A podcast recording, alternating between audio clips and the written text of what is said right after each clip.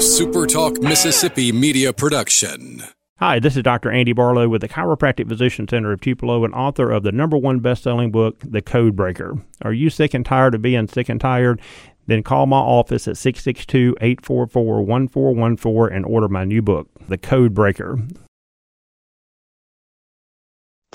What's up on a Wednesday? I am Brian Scott Rippey. My co-conspirator, as always, is Michael Borky. We appreciate you stopping by on a Wednesday morning on this, January 22nd edition of the Rebel Report podcast. I didn't have to search for that one too long. I normally say pack show, but not really a pack show today, but we do have some stuff to get into. We've Ole Miss did play a basketball game last night.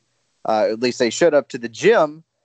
We got some recruiting stuff. We'll probably get into some Zion Williamson, probably finally get into the Astros sign-stealing deal. Or I say Astros sign-stealing deal. That's really kind of disingenuous. It's more of a baseball thing at this point. There was a Hall of Fame vote yesterday. We'll kind of bounce around a little, probably a little light on the Ole Miss content today, just because you're kind of in a weird middle ground with football. I'm sure we'll have some news from this coming weekend with official visitors and all of that. But really, aside from that, not a whole lot to get to Ole Miss-wise. What's up? Man, today's a really good day. Yeah, big day for you, huh? Big day for me. I mean, I'm excited, too. I just don't have a vested interest. And I haven't had one that long. I mean, to tell you the truth, I only adopted the Pelicans as my team after I found out that I was going to move to Mississippi on a semi-permanent basis. Once I took the job with Super Talk, I adopted the Saints and the Pelicans, so it's not like I've been some kind of lifelong New Orleans sports fan suffering through the Hornets era and Chris Paul leaving and all that stuff. Man, I don't know what the average lifespan of an NBA fandom is, but I'm going to bet you're on the longer end of the average just based off most guesses. So I think you're probably straight. And in my defense, the team has been largely terrible and terribly run in that entire stretch. I know they had that sweep of the Blazers in the playoffs a couple of years ago. That was pretty awesome. But that was the year where they basically mortgaged their future to sign DeMarcus Cousins, and then he tears his Achilles. And then instead of taking a 2-year, $40 million contract, he goes and ring chases at Golden State for $5 million for 1 year, gets hurt there, and then video comes out of him. And then he gets arrested, and so I guess it ended up working out for New Orleans. But even the good year, there were still bad things that happened. So I feel like it's not a bandwagon because they were awful until now. And they still, this season, have a 13-game losing streak under their belt. So, I mean, I don't feel bad about it, but, like, there are other people today, New Orleans people, especially local media there, the people that have been tied to the city and its sports teams for so long. This is a much more important day for them. The basketball fans have been treated like shit in that city up until now. There aren't many of them, or at least there haven't been until Mr. Williamson arrived. Yeah, they were a very dedicated fan base. So they've never finished in the bottom third of the league in attendance, believe it or not. That is surprising. I wouldn't have guessed that. It's a very small but dedicated fan base. I mean, they have – I went to a game last year after the Anthony Davis trade request, and the arena – it was a Saturday, but still the arena was relatively full. I mean, the team was bad. They were losing on purpose. Anthony Davis basically told everybody what we already knew, which was the franchise was a dumpster fire, and people still showed up to watch him play. Those basketball fans have been tortured. I mean, they had Chris Paul, and he mocked them on the way out of the door when he left. I mean, they had football people running the basketball operation. They were treated like a redheaded stepchild in that city.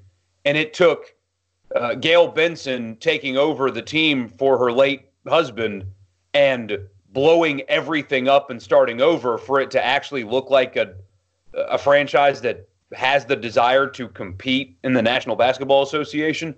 And so this is a really cool day for those people. Like, people that have covered the team, there's one guy in particular that only covers the team on a part-time basis because he has to, because the demand just wasn't there for a full-time basketball reporter. And days like that, for people like that, I think it's really cool, because basketball's been second fiddle, treated poorly, been really miserable to cover. I mean, you talked about Ole Miss football this past year. It's SEC football. And when the team is not competitive, it sucks to cover. I mean, the job isn't fun.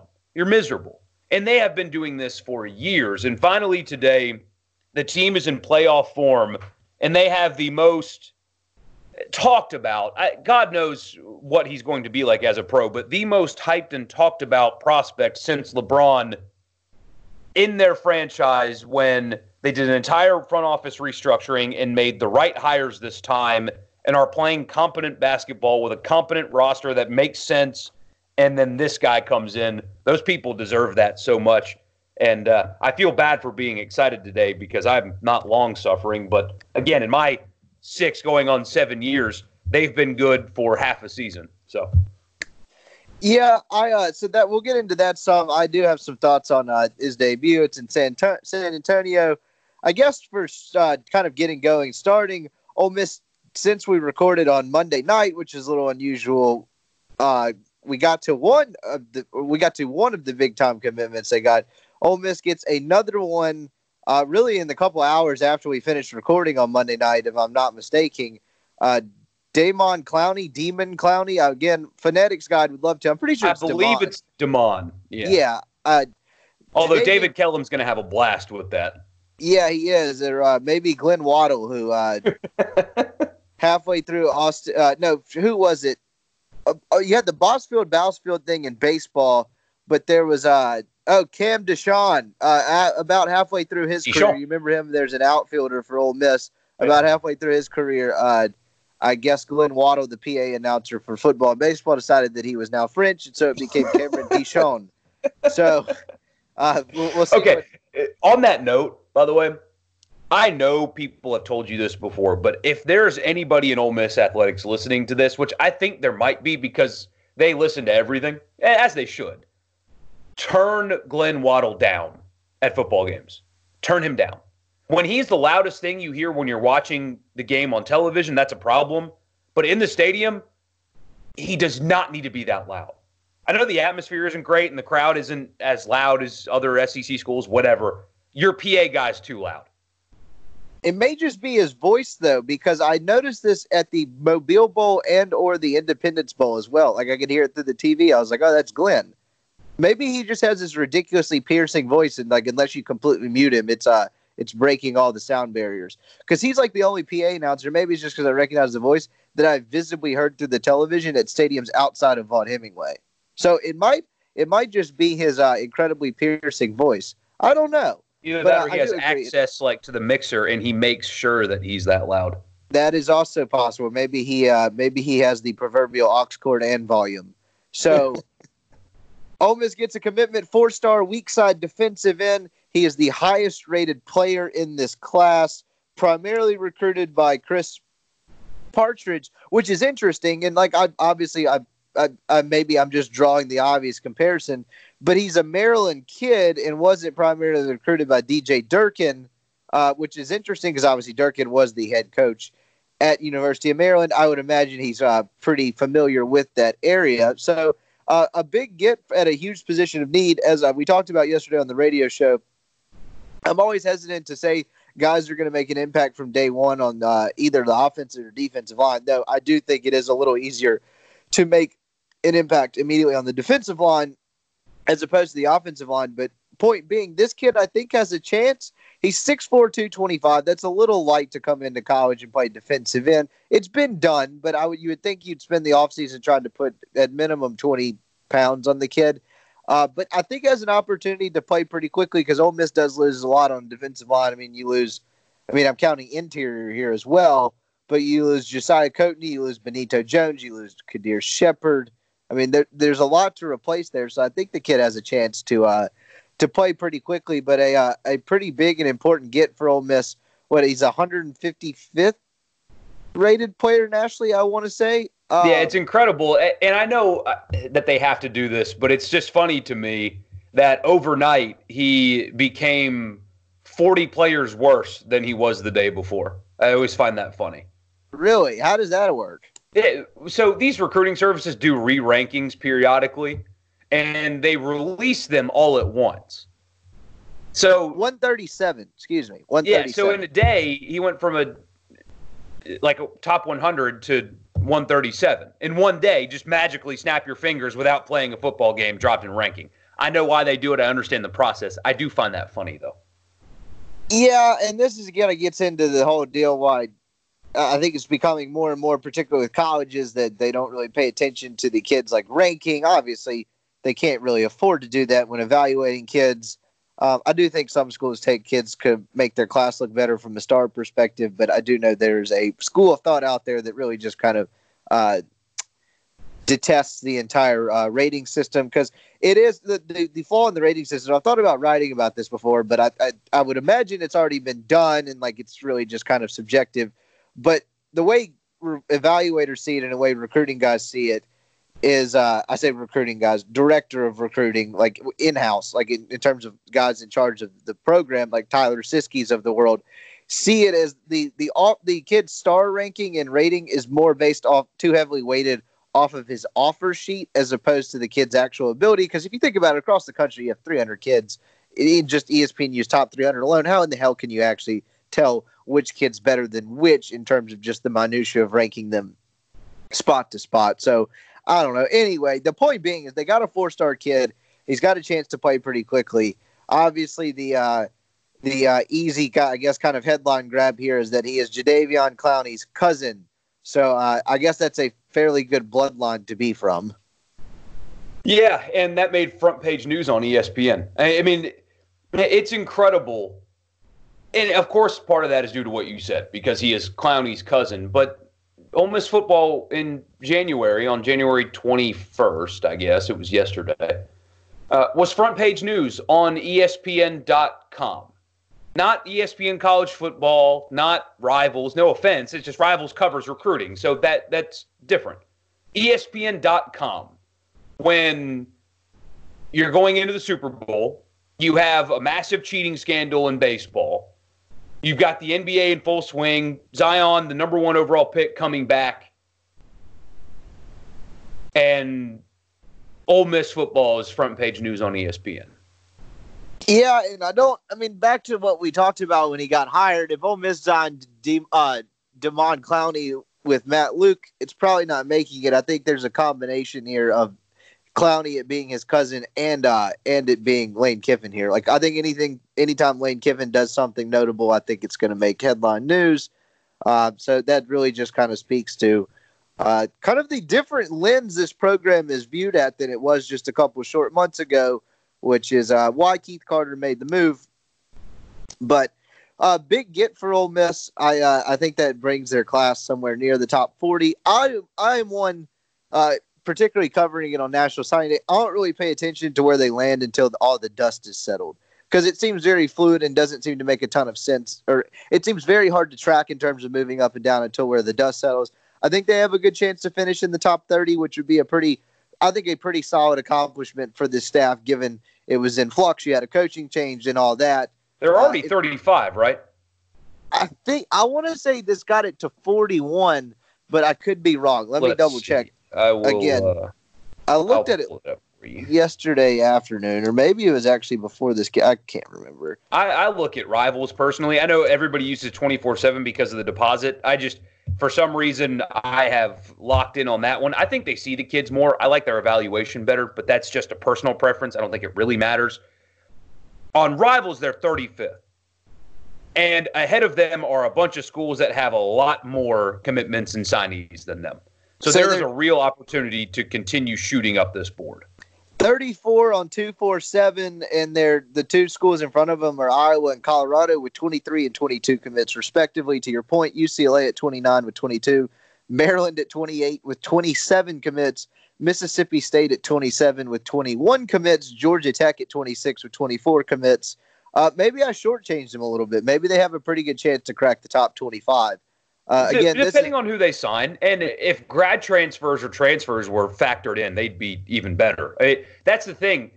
These recruiting services, I think that we talked about it last podcast, they do a really good job of evaluating. The next layer they have to add is transfers factoring into rankings. Because, like, if you look at Ole Miss's recruiting class now, there's a piece in the secondary that they added in this cycle, if you want to call it that, that will not reflect in the rankings or in the class.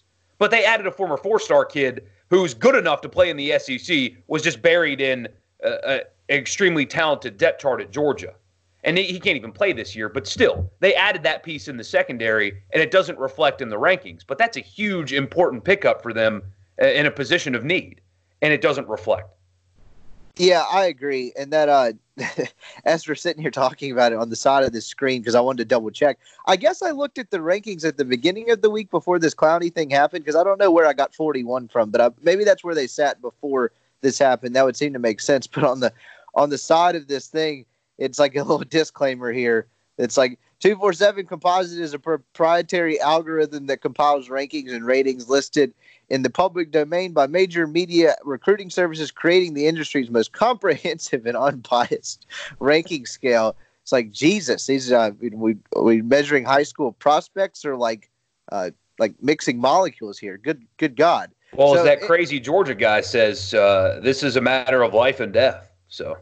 Yeah, actually, we can get to that in a second. I don't know if anyone has seen this. I don't know how many people that listen to this podcast are, like, plugged in online, because that's one of the things I forget about, like whenever I'm talking to the outside. Like, obviously, with my job, or I say my job, our job, we have to be plugged into, like, Twitter and all that, probably more so than we would like to, or more so than that is healthy.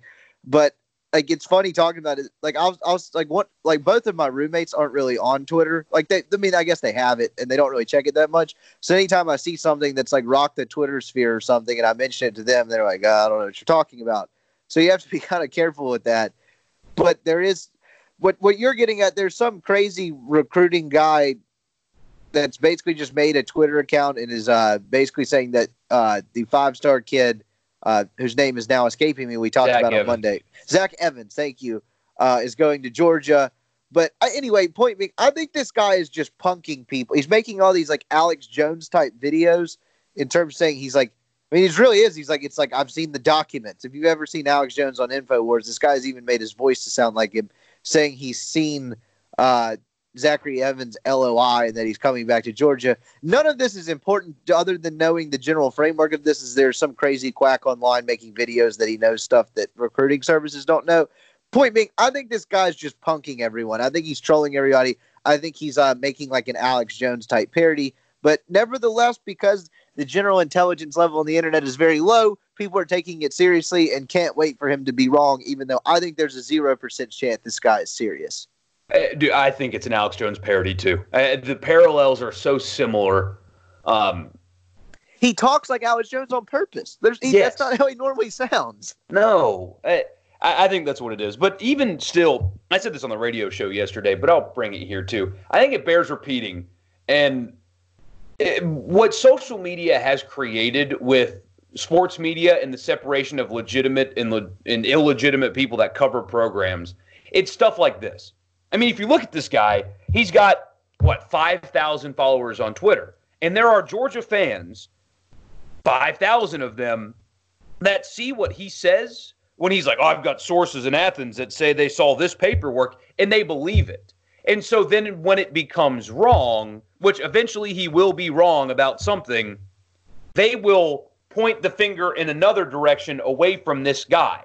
For example, like the evidence he's using on Zach Evans is he's seen financial aid paperwork, and that's why he's going to Georgia. So 5,000 Georgia fans see that and believe that that is the case, when in reality you can sign financial aid paperwork to every single school in the country, and it doesn't bind you to anything. He probably made it up to begin with, but even if that was real, that doesn't mean that he has to go to Georgia. It doesn't. So if he signs with Ole Miss, it becomes, oh, they did something sketchy. And you get that with even all the way up to like SB Nation blogs, where they have like an official domain and a backing of some form of credibility. That kind of shit still happens.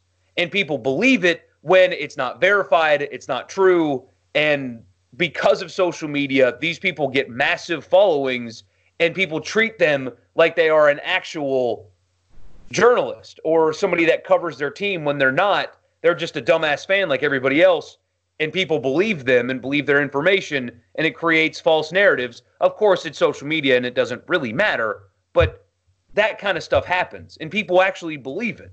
And then my text messages get flooded with, oh, man, is Ole Miss really out on Zach Evans because he signed his paperwork to Georgia? No. That's not true. And it just creates this circle of bullshit. Yeah, and a decade ago, there's no chance on earth a guy like this would have a platform or a vehicle to garner any sort of credibility. But I guess that is just kind of the the world we live in. So, you have a big couple weeks ahead for Ole Miss on the recruiting trail.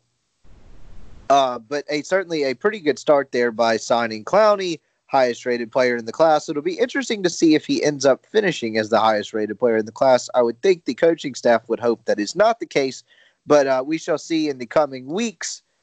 We'll take a quick break to tell you the podcast brought to you by LB's, University Avenue, across from Kroger. Go see Greg. We've got one football pick 'em left in the year. I'll get Greg's Super Bowl pick sometime in the next week or so. We might have some kind of just meat extravaganza where he talks about the best things to grill on Super Bowl Sunday. Maybe what he has planned personally for Super Bowl Sunday. We'll see, but go see him. They've got steaks, custom cuts, sausages, sides, all kinds of stuff. Lane Kiffin special, 8-ounce bacon wrap filet. Keith Carter special, 6-ounce bacon wrap filet. The Mike Bianco special, a steak well done and hard as a rock. That's not really a special. I just made that up. But go see Greg, University Avenue, across from Kroger. Greg's got the meats. Baseball season's coming up. He's got game packs. You can go get a plate lunch, all kinds of stuff there. Go see Greg. Ask about the Mike Bianco special and just see what he says, because it doesn't exist. I just spoke it into existence. But anyway, kind of on a different front, we can really go a number of different directions here. Why don't we just get basketball out of the way here and then kind of get into some random interesting topics, because I do have one thing I didn't tease at the top of the show. I do have a plea for humanity to keep one of America's great restaurants alive. So we'll get to that in a second. Ole Miss did play in a basketball game last night. They got absolutely run out of the building by Tennessee. This is terrible from a professional standpoint, but I went to bed with 17 minutes left. What was the final score? I don't remember either, because I stopped watching it early in the second half. I guess a little inside baseball here. I make a point. I watch every Ole Miss basketball 73-48. Okay. I knew they scored under 50 because I got a text from Bracken, actually. So it was this morning. It said scoring 50 on this many games in a row has got to be frustrating. Tough deal. So anyway, I guess a little inside baseball. I watch every Ole Miss basketball game. Even we don't travel as much for it, particularly not this year, because they're not good. It's not worth spending the money. You kind of get the give and take there, or the economics of that. If they were good, we'd probably be going on the road a little more. But point being, I still try to watch every game, and I try to give my thoughts on it in a written form at supertalk.fm, even if I'm not at the game. Because it is, in this day and age, it really is very easy to write from home and actually kind of give analysis on a game. But last night was really the first game this season. They were down, 42-23 at halftime. The game was completely non-competitive. I mean, I texted you when we were talking about what time we were going to record, and I said, I'm not staying up for this. This is pointless. There really is no point in me sitting up for an hour after the game to write, 750 to 1,000 words on what I think happened in this game, because it wasn't competitive from the jump. This team is an absolute mess. I mean, they end up 73-48. It was really, to be completely honest, it could have been 35-40 points. The score really doesn't do it justice, I guess is what I'm saying, for how uncompetitive this basketball game was. You had a tough night from Breein Tyree, who still somehow finished with 18 points, but he really struggled. He had only 4 points in the first half, 7 of 22 shooting. They're just, if you needed a crystal clear example, and if you hadn't gotten this example yet, but I think there have been countless, they're just so inept outside of him offensively. It's really, really just kind of it really is jaw-dropping. I don't really know any other way to say it. That you had Khadim Sy got in foul trouble last night, so they were just completely soft in the post. Tennessee went straight at them with the I can't even remember the kid's name. One of the European kids, Nick what? Oh, you're not talking about Fulkerson. Either one. You pick your poison. Yeah. Fulkerson, whoever, the European kid, they just got eligible. But yeah, John Fulkerson, I guess, would be the best example. We finished with 18. They went right at them inside. Even when C was in the game, he didn't offer much resistance. There were several chances where he just doesn't have touch around the rim. I mean, I can't count. I mean, I was trying to track how many times C or Buffin or I guess Crowley would fall in this category too, went to the rim and just got just got their lunch sent back at them because they don't finish strong enough at an SEC level. I mean, I don't really know what else to say. They're just bad offensively. Yeah, and I mean bad altogether though. Tennessee's three bigs that play in the regular rotation, in 47 minutes combined, they missed three shots. I mean, just getting easy looks at the rim. Ole Miss especially is so bad down low. I mean, C fouls out in 11 minutes, and then they can bring nobody off the bench at all that can provide any kind of resistance. There's no rim protection. There's no physicality down low. You thought that it couldn't get worse than Bruce and Dom, but holy shit, they are worse at that spot than Bruce and Dom were last year. Dom was physically limited, but at least he was a decent rim protector. Yeah. And honest to God, I mean, Dom obviously couldn't come out and like play on the perimeter at all, and I guess that's the one advantage C gives you. But I mean, you mean to tell me that like the baskets that C regularly misses or gets rejected or thrown back at him to where he kind of looks at the officials like, why wasn't that a foul? It's because, well, he could have sent that shit into the third row. Like, Dom would have at least finished that, and like he had better touch around the rim. They're just, I mean, again, when Tyree doesn't score, they literally can't. They don't have any offense. They can't score around the rim. Like, there's really nowhere else to say it. Devontae Shuler was in foul trouble while the game was in consequence, which means first half he was in significant foul trouble. I mean, Khadim Sy is a starter and played 11 minutes last night. He recorded 2 points and 5 rebounds. He had 2 turnovers, fouled out. I mean, it's just it's awful. But the thing is, man, the offense looks bad, like schematically. And Kermit Davis has forgotten more about basketball yesterday than I will ever learn in my life. But there is something about the offense that to me looks like it can't work no matter who you've got. I mean, I've said this a few times now, but the ball sticks. The ball sticks with either Tyree or Shuler, but mostly Tyree. Blake Hinson takes really bad shots after bad sets. KJ Buffin, earlier in the season, he looked like he was a contributor or could have been a contributor offensively. He only takes 4 shots last night. They are not generating offense through sets often. The ball seems to stick with the only scorer, and I understand why that is. But when you watch the offense and the way it operates, to me, that looks like an offense that wouldn't really work even if Khadim Sy was better than he is right now. It's isolation, the ball sticking with the ball handlers, very few sets, or at least it doesn't look like they're trying to run that many offensive sets to get the ball easier looks for a guy like Buffin or to get Hinson better shots. And maybe part of that is just he takes bad shots. His shot selection is horrendous. But doesn't part of that come from the lack of creativity with sets and generating offense? Probably some, but he also settles for jump shots too much and doesn't drive the ball. To his credit, he did have 3 or 4 drives where he got to the rim last night. He only finished on 2 of them. I mean, hell, he was 2-11 from the field, but he did take it to the basket some. But like there was a moment in Saturday's game against LSU, and it was a pretty good crowd, meaning the volume level was pretty high. But you could audibly hear Kermit Davis scream at Blake Hinson, drive the ball like 3 times in a row after he jacked up a 3. So shot selection is terrible. It's like they can't get him to take the ball to the rim. KJ Buffin just looks absolutely lost. I'm looking at the final stat line. How he only had 2 turnovers is beyond me because I swear to God I counted at least 5. Maybe I'm just wrong. Maybe I'm seeing things. But like he just looks absolutely lost. I remember sending a text to someone in November with the way KJ Buffin was playing and the way they were getting him the ball in the high post. Like he was hitting mid-range jump shots. He was getting to the rim.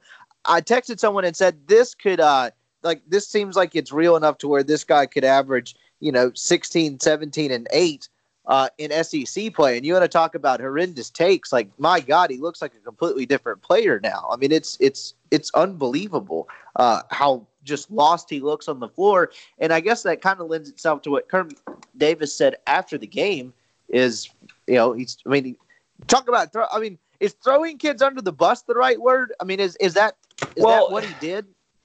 He said we got to recruit better. Well, here's what he did, Rippey. He spoke the God's honest truth, and maybe in a setting where you probably shouldn't, but nothing he said was not true. Maybe you don't, but that's the thing. He didn't throw his kids under the bus. He was honest. They have guys that are not good enough to play in the SEC. They are weak, as you've mentioned a few times, at the block. Just not physical.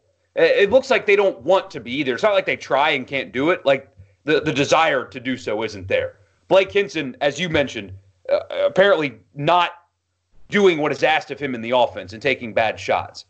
That's all true. And he said as much after the game that we have guys that aren't good enough, stuff like that. We need to recruit better. That's the only way we get out of this. I'm sorry to the fans because this is bad. But, you know, maybe you hold that in.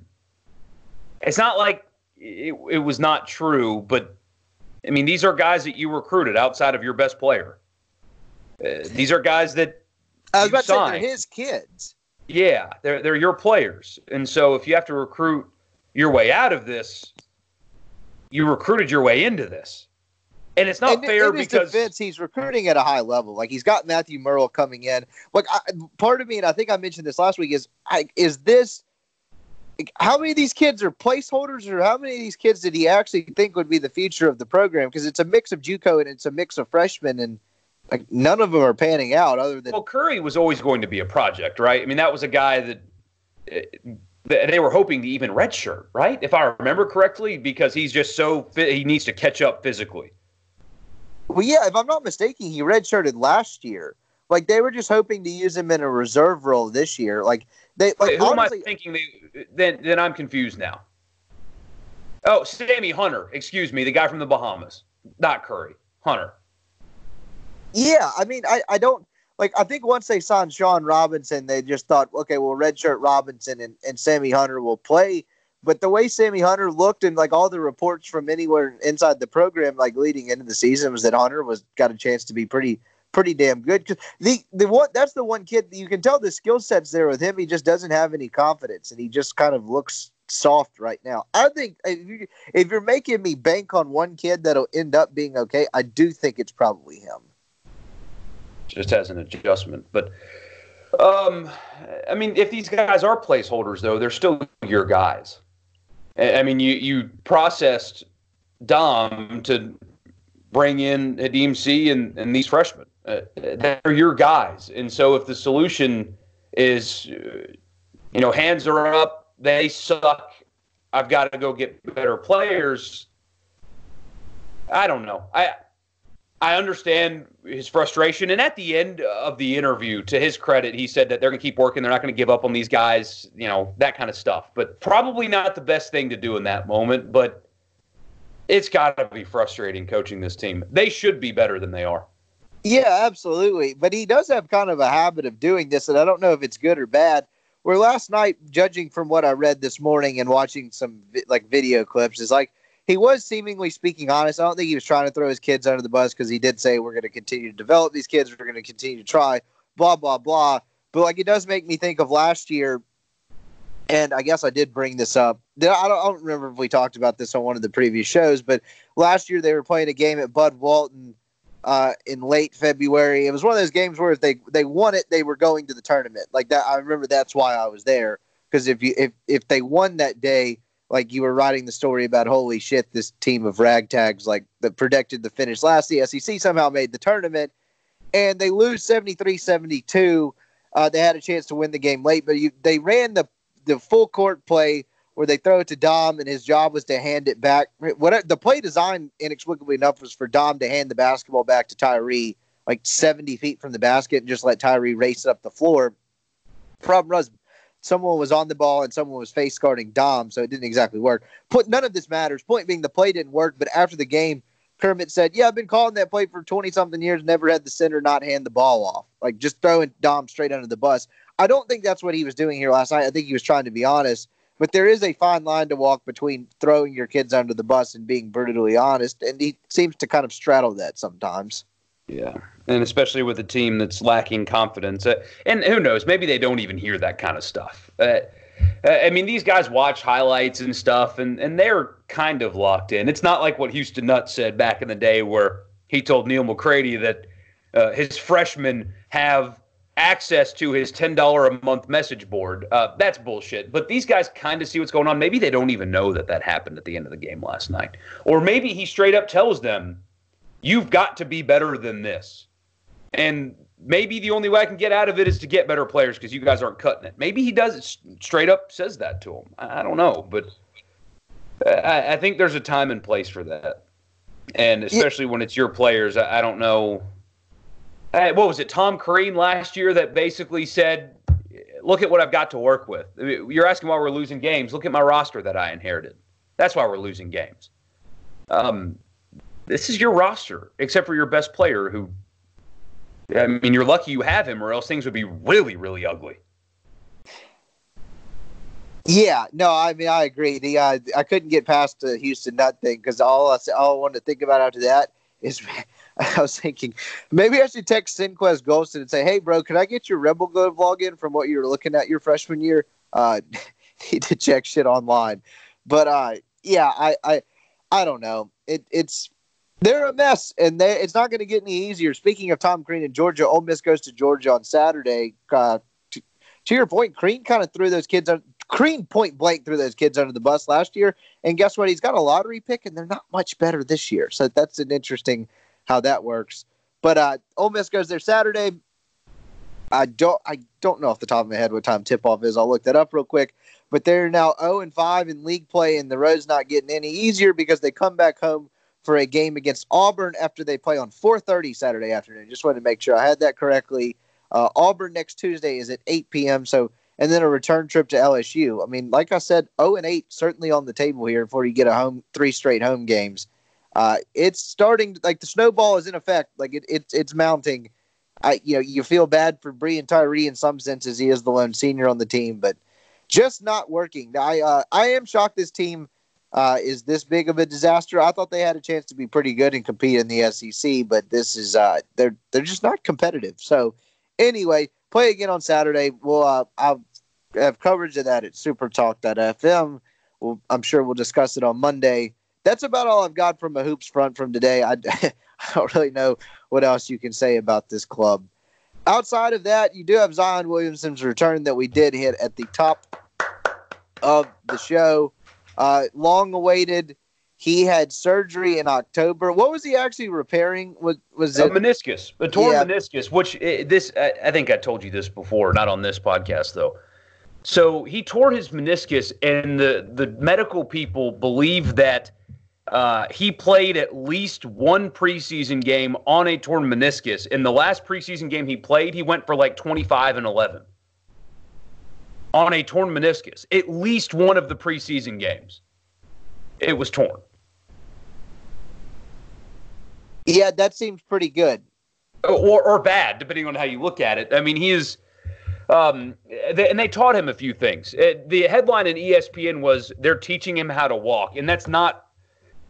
It's not exactly what they were doing. It's far more layered than that. But God knows you need to do whatever you can to let Stephen A. and Max Kellerman bitch at each other for 3 hours. And if it's, oh, New Orleans is teaching him how to walk, he needs to sit for the rest of the year, those kind of takes, you need to generate him something with bad headlines. What they did was most importantly teach him how to land because he's so explosive and so big.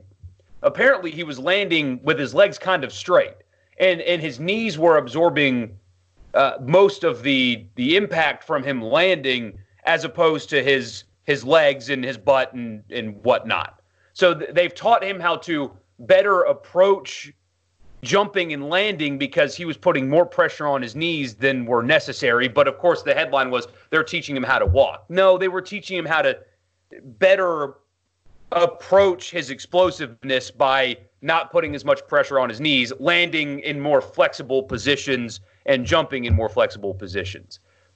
But that doesn't grab headlines. That's why it took so long to get him back, was they wanted to make sure that he was jumping and landing in a way that would prevent wear and tear on his knees moving forward. So he returns tonight, 8:30 p.m. tip on ESPN against the San Antonio Spurs. It definitely be appointment viewing for me. I know the NBA not huge in the South, but I will definitely be tuning into this. I don't really know it. Apparently, I read he's not on a minutes restriction. I don't really know what to expect, but I'm just glad to see the guy out there. I think Rookie of the Year for him is probably a lost cause at this point. I think his ex-teammate Ja Morant probably has that locked up for what he's doing in Memphis. But it's an interesting year in the Western Conference because the West is so bad. I mean, you have 6-7 teams that are pretty good, and then it's just kind of a pile of mediocrity in the middle, to where they're only, 2.5-3 games out of the 8 seed, so they have a chance to make a playoff push. I think it would be a good thing for the NBA if, and it's tough because I think Oklahoma City's probably going to be submitted, unless they trade off a couple of their, unless they try to get someone to take Chris Paul's contract or they trade Gallinari or something like that. I think they're locked into a top 6, top 7 seed. They're the best fourth quarter team in the NBA. They appear to be a pretty good basketball team with a good future ahead. But it's basically like 4 or 5 teams fighting for one spot.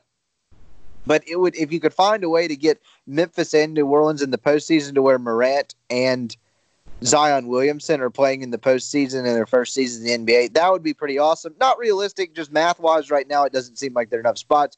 Maybe Oklahoma City falls off the map. I don't know. Neither one of the top 6 above them are falling off the map, so probably unlikely, but you never know. But yeah, it should be. Man, Houston could fall off though. I wouldn't pencil them in the top 6 just yet. I just think there's too much talent. I just don't see a world where James Harden and that team's missing the playoffs. Maybe I'm wrong. I don't think they're missing the playoffs, but there's a chance that they fall down to an 8. That's true, but but I guess to my point, that's kind of what it would take. One, like Oklahoma City, Houston, or Dallas are all between the 16-19 loss range. One of them would have to fall out of the playoffs to get both Ja and Zion in the playoffs. Don't see it happening, but it'll be interesting to watch this race. It's good for basketball to have Zion Williamson back. Hopefully he can stay healthy. I don't really know what to expect tonight. I will guess he scores 15 points and get 8 rebounds. That is my official prediction. I think everybody would be extremely happy if that was his output. There's going to be no minutes restriction. He's actually going to start. They haven't released the lineup yet, other than local medias are saying that he will be in it. I assume that means J.J. Redick will come off the bench now instead of being a starter. Lonzo Ball, to his credit, he has finally stopped taking early in the shot clock step-back threes with a defender in his face because that's not his game. He's actually settled down a little bit and is playing fast and driving and kicking, which is what he should do. There was talk about him being the one coming off the bench, but he's played too well lately for that to happen. And Redick doesn't defend. And you have enough spacing with Ingram, who's completely changed the way people look at him in 1 year because of the outside shot. He's always been a good slasher and finisher, but now he provides you space. Drew Holiday provides you space. You can sit him. But the thing is, he's not going to be like a true back-to-the-basket big. I mean, they've already got that in Derek Favors and Jackson Hayes anyway, but they're going to give him sets and let him drive. Because at his size, I mean, people only see the dunks and the highlights and stuff. His handles are really good. And his moves driving to the basket are really good for his size.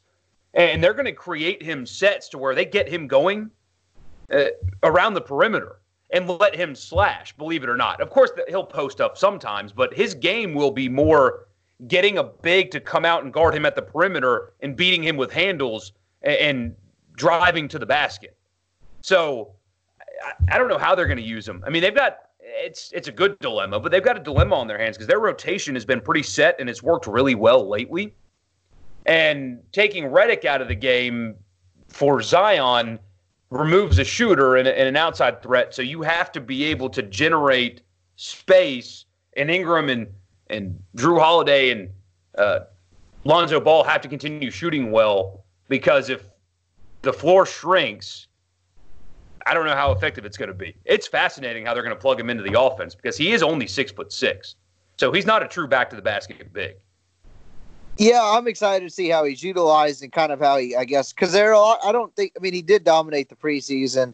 a lot of guys tend to struggle at first when, you know, the first couple months. I mean, Trae Young last year was awful and then ended up as a, you know, outside shot to win Rookie of the Year. Luka Doncic obviously took that by storm last year, but, you know, guys tend to struggle immediately and then kind of figure out a couple months in. He doesn't really have the benefit of that, but it'll be kind of interesting to see how he adapts and how quickly he becomes a what everyone thinks he is. Can he live up to the expectations? I am certainly excited to watch it. So you've got that 8:30 tonight on ESPN. I guess one of the last things I'd like to get to, and before that, I'll remind you again to go to LB's University Avenue across from Kroger.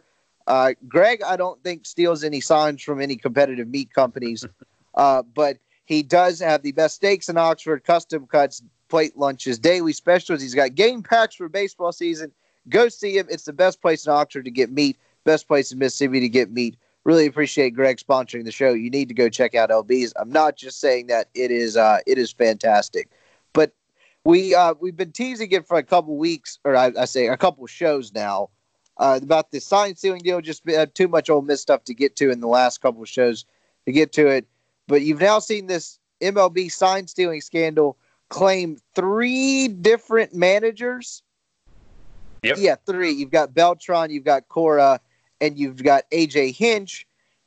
And it doesn't appear to be over with. The Major League Baseball is still investigating the Red Sox. You've had these outside rumors about Astros players wearing a buzzer. There's a clip of Jose Altuve after he walks off Aroldis Chapman to send the Astros to the World Series this past year, telling his teammates not to rip his jersey off as he's about to enter the mosh pit at home.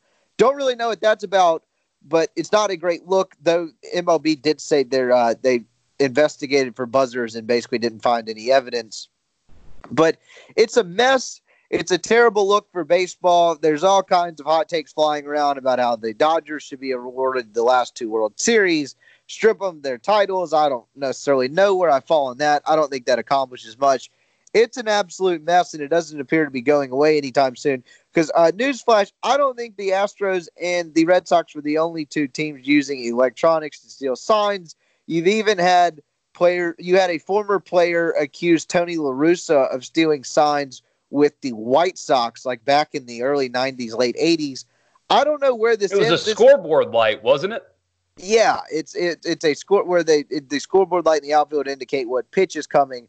I'm just saying, like, this feels like the college basketball FBI probe, to where, like, I don't know how it's going to end, but I can't even begin to kind of just estimate or gauge the depth of, like, where this could go or where this ends. Like, I don't know how deep this is going to go. I genuinely have no clue. But man, it's a bad look for baseball. I would say, I guess, starting off, it is shocking to me that none of the players have been punished, and from what I understand, they were granted, at least the Astros players were granted immunity for their testimonies, to where, like, if they cooperated and, like, said, here's what happened, they wouldn't be punished. It doesn't make a ton of sense to me. The players and assistant coaches were the ones that kind of orchestrated this scheme, and really only the managers and, I guess, former assistant coaches are getting punished for this. That part doesn't make sense to me. So what should baseball do? Do you think they should claim victory? They got the scalps they needed and just pretend like this doesn't go anywhere else. And look, they punished the Astros, they punished the Red Sox, or they're about to. They got the Mets manager, and we'll all move on, and it's a warning for the rest of the league. Or do you think they should not reopen the investigation, but maybe start a new one and really figure out how deep this is? I mean, Rob Manfred did come out and say, I think he told Fox Business Network, that he's notified teams that, I mean, if there's any, like, if there's any credible evidence that your team used electronic technology of any sort to steal signs, you will be as investigated as thoroughly as the Red Sox were. That seems like a can of worms that he may not want to open. So to answer your question, I don't think that's what he's going to do. I don't know where this ends. I don't know how many teams are electronically stealing signs. He did the Hugh Freeze tweet. Yeah, pretty much like an inverse version of that. I don't know where this ends. I don't know how many teams are using electronics to steal signs. I don't know. Like, everyone's, like, people are comparing this to the Black Sox deal. I'm just probably going to go ahead and put it out there. I'm going to bet using cameras to spy on other teams is not as bad as throwing your own games. Just going to float that take out there. I don't know where this ends up going. I don't know. It's hard. It's interesting to talk about it and kind of, I guess, project where this goes. I just have a hard time accurately predicting where this ends because, again, I don't know the depth of it. I don't know how many teams are stealing signs. I don't. But I do know. I think players probably should be punished in this, and they're not. And so, no matter what, at the end of this, that's going to lead a really weird feeling that even when they get to the bottom of this and all this is done, the people that were mostly involved in orchestrating this and carrying it out are not going to be punished outside of a couple of assistant coaches who have since gotten managerial gigs. That part just doesn't make a ton of sense to me. I don't get it. But man, I didn't think when they investigated the Astros, I knew they were probably not the only team doing it. I didn't think it would turn into this, have this sort of snowball effect, but it appears it is going to be an absolute mess. Good. Am I crazy? Well, we're going to talk about this on the radio show today because Richard said he needed a couple days to sit on it. I'll bring it to you now. Ultimately, it's a bad look right now. I know. It's a mess right now, and people are talking about comparing it to the Black Sox is so dumb because, I mean, we know very little actually about the goings-on in 1919, and they were alleged to have thrown games. Very different. This is a bad look right now, and people will always remember the Astros 2017 World Series as tainted, but is this ultimately good for baseball? Maybe not the sport, but the interest in the sport. Here's why I say that. Because I am the main demographic sports fan. Love football, love basketball. I didn't grow up in a baseball city, so it's just kind of casual to me. And World Series numbers are down, the championship series are down, the division series are down. Local ratings are fine because they love their local teams. But nationally, baseball doesn't generate as much interest as it did 5, 10, 15-plus years ago. For me, casual sports fan, does not have a Major League Baseball team, doesn't really care. I'll watch it if it's on, but I don't really care. I don't make it a point to go watch Major League Baseball. Now, I'm thinking about it. I'm talking about it. I'm more interested in it because of this scandal. And now, there's a villain.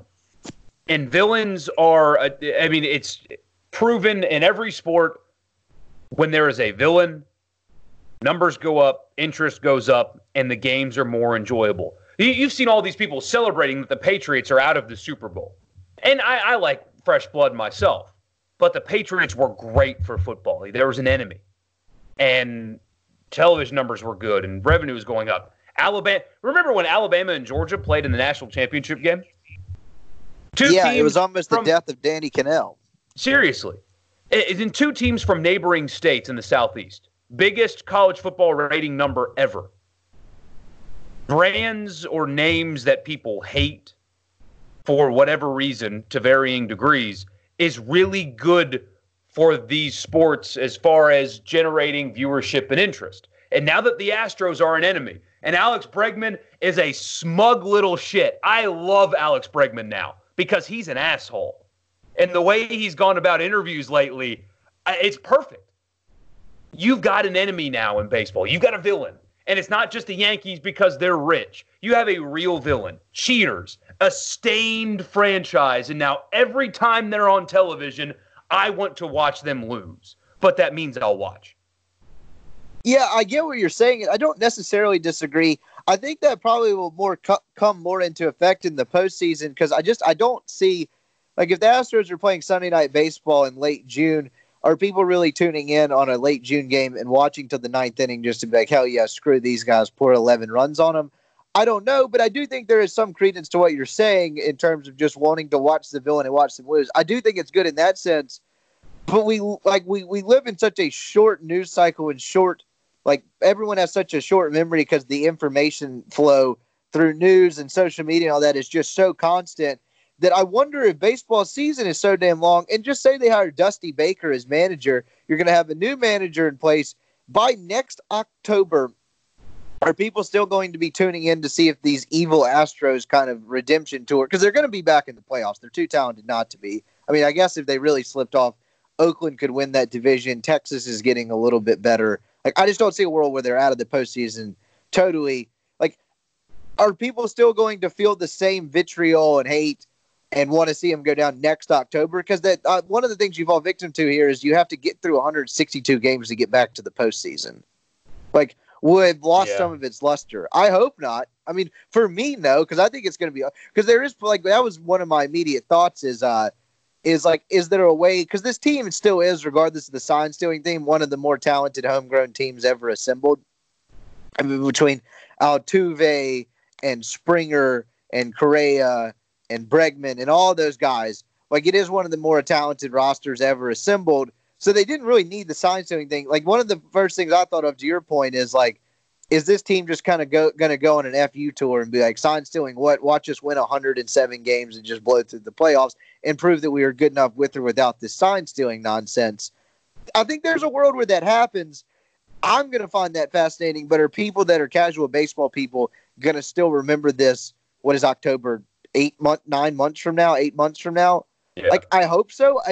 Part of me kind of doubts it. I don't know. It'll be interesting to watch play out. Hell, man, people still bring up the tuck rule. So yeah, that is hopefully true. It sticks around. Yeah, hopefully. So I saw a video of that. I guess I don't remember it because that was, oh God, I was like 6, 7. What year was that? Now, when was their first Super Bowl? 01. Yeah, so I was 9 or 10. Either way, that was forever ago, and I saw it was like the anniversary where ESPN tweeted the video of, hey, 19 years ago today, this happened. And I still cannot believe that that was ruled an incomplete pass. In no way, shape, or form was Tom Brady throwing the football there. None. He was not throwing the ball. And that's one of those moments that, like, when you talk about, Colin and I did this segment once. I think maybe it wasn't you and I don't think. Like, what moments do you wish social media was around for, or what sports moments that happened before social media do you wish you had Twitter for? That's probably one of them, because I would have. You talk about the hot take culture meltdown. My God, from that tuck rule game, you go back and watch, to your point, what actually happened and what they called an incomplete pass. Like, woof, that's pretty brutal. I mean, honestly. Oh, this might – people – actually, I'm starting to disagree with it now that I think about it. That might be more egregious than the 2018 NFC Championship game. I mean, it's close. It's up there because they're both just blatantly missed calls. I don't even know if that one's a missed call, but that's such a stretch in terms of interpreting the rule. I don't know. Interpreting, well, because they reviewed it, right? Yeah, I mean, they reviewed that and still called it that way. Which makes it worse. Like, yeah, and the review lasted like 16 minutes of real time. If you ever go back on YouTube and watch the clips of that game, the review got to the point where it's like, hey, what the hell are we doing? Like, what's going on? No one knew what to do. That's why. But how is there not common sense in the room that's like, hey, guys, that is not a pass. It's not. Stop doing the slow-mo forward in and out thing. That's not a pass. He's not throwing the football. That's a fumble. That's what that is.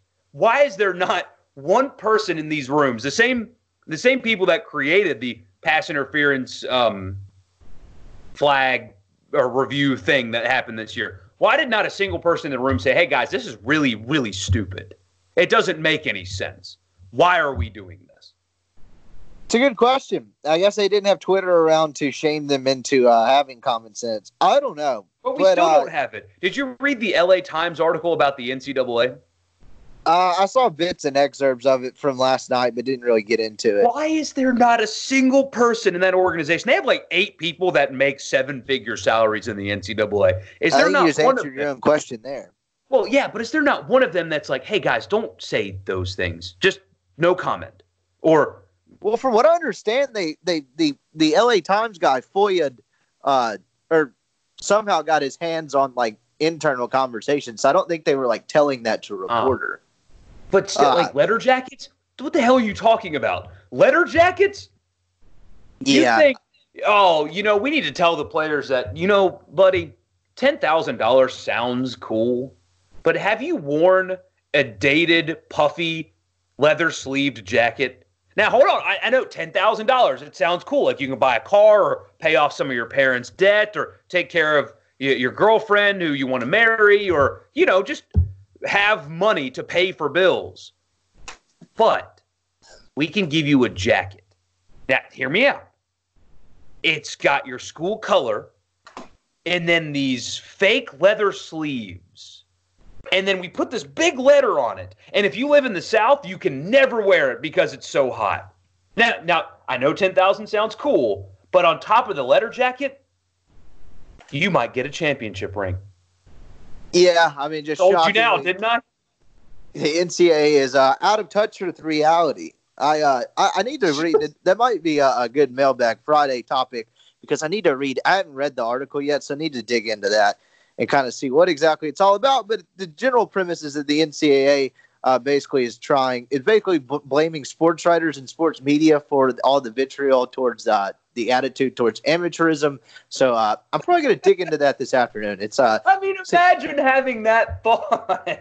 Not that they're negotiating billion-dollar contracts to put on one basketball tournament. No, it's Stephen Godfrey is why everybody hates you. That's right. Yeah, I mean, just kind of laughable. The last thing I want to get to before we get out of here is a plea to just somebody in humanity. I read an article yesterday that Crystal is going out of business, which is just a crock of shit. It's bankruptcy, right? It's not going out of business. Oh, okay, bankruptcy. Someone needs to save Crystal. I need to continue to eat at Crystal. Someone, White Castle, I don't care if you have to consolidate it, buy it. Please, God, someone save Crystal. How did this happen? Oh, hopefully for you, it's just a debt restructuring. Like, they're not shutting – oh, maybe they are. I'm not a financial guy. I went to journalism school. I don't know shit about anything. But usually they'll still operate and just restructure to help pay off debt, maybe close down some poorly operating locations. But, like, if the one near you always has a full drive-through, it's not going anywhere, basically is how I understand how this is going to work. God, I hope so. But please, somewhere out there, just make sure it's not going to happen. I'd like to continue to eat at Crystal. Just I'm going to put that on the millions of rich people that listen to this podcast amongst our millions of listeners. Someone save Crystal so I don't have to worry about that. Thank you. That's about all I got for today. I think we kind of hit everything. You got anything else? No, but enjoy watching Zion tonight. I've been waiting for this since the summer when we won the lottery. So I'm looking forward to it as well. ESPN 8:30. We'll be back at it. Dude, they flexed two playoff teams tonight. I think it was supposed to be. Let me make the schedule. Pull up the schedule just so I get it right. I know that they had two playoff teams scheduled tonight on ESPN, and it was Denver at Houston. So two obvious playoff teams. Denver, the second best team in the West, maybe, and James Harden and Russell Westbrook were flexed for two teams that have losing records in New Orleans. That's how important that dude is for basketball. All right, well, at least in the short term as far as generating interest in a time where ratings aren't very good. They need this kid right now. Absolutely. I mean, he's on a first-name basis before he's ever played an NBA game. It's pretty wild. So I'll be tuning into that tonight. We'll be back at it to discuss that amongst a number of other things on Friday, Mailbag Friday, the People's Holiday is back. Send me your questions, tweet me your questions. However you want to get me your questions, please participate in the People's Holiday. I know you have questions. We'll be back with that with recruiting. But for Michael Borky, I am Brian Scott Rippey. We will talk to you on Friday. A SuperTalk Mississippi media production.